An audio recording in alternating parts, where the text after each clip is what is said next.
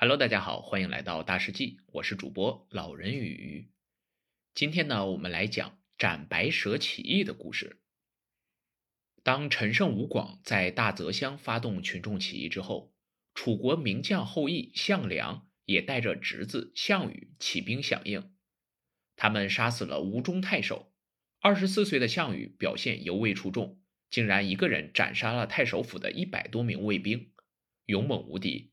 随后，他们领着几千名吴中热血男儿加入反秦起义的大军之中。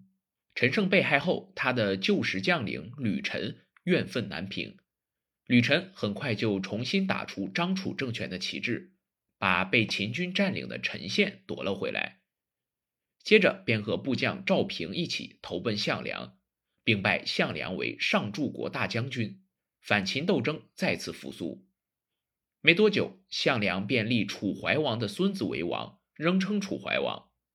项梁、项羽一路奋力杀敌，相继攻破东阿、定陶等地，秦军被打得四下逃散。另一边，位于沛郡的中阳里也传来了百姓起义的消息。带头人名叫刘邦，原本是个平民，他从小就不务正业，游手好闲。好在他善于察言观色，能言巧辩，和县里的官吏们关系都很好。因此混了个亭长的职位。有一次，刘邦看到秦始皇巡游时的宏伟场面，顿时羡慕不已，认为男子汉大丈夫就应该如此。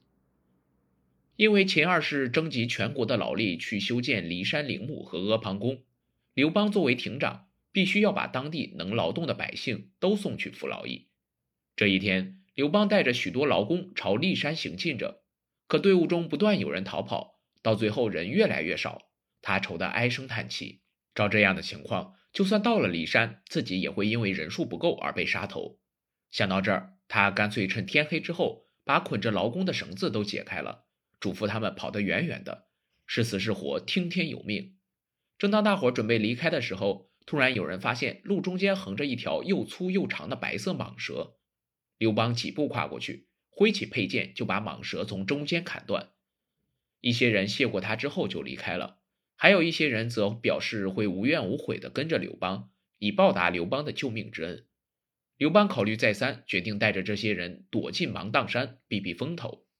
眼看全国各地都在起义，沛县的县令也想响应反秦运动，一方面赢得起义军的信任，另一方面自己也可以继续掌握沛县。当时县衙里还有两个次一级的官吏，一个叫萧何，一个叫曹参。他们觉得想要稳固势力，首先要壮大自己的队伍。于是县令按照他们的意思，把逃亡在外的沛县人都找了回来，然后请樊哙去找刘邦。樊哙是刘邦的好朋友，没过多久，他就把躲在芒砀山的刘邦带回了沛县。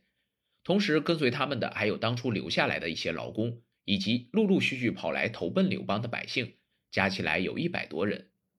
县令刚把樊哙派出去，又觉得这么做不妥。他害怕刘邦不愿听从自己的安排，要是让他回城的话，指不定会做出什么事情。不但沛县不保，自己都有可能被他杀死。于是县令抢先一步把城门关闭了，下令谁敢开门就处死谁。接着他吩咐士兵把萧何和曹参抓起来。没想到两人预先得到了消息，早就跑出了沛县。他们躲在半途中等着刘邦的到来，把城里的情况一五一十告诉了刘邦。刘邦决定号召百姓起来造反，然后里应外合攻破城门。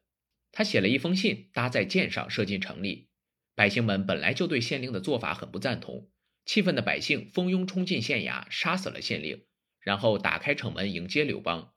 在百姓的拥立之下，刘邦借用斩杀白蛇为象征，投入到起义当中。因为他是在沛县发动起义的，所以人们也称他为沛公。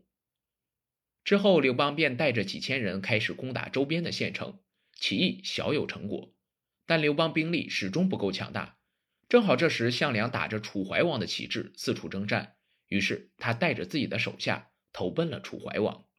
好了，我们今天的故事就讲到这里，欢迎大家评论、点赞和转发，我们下集再见。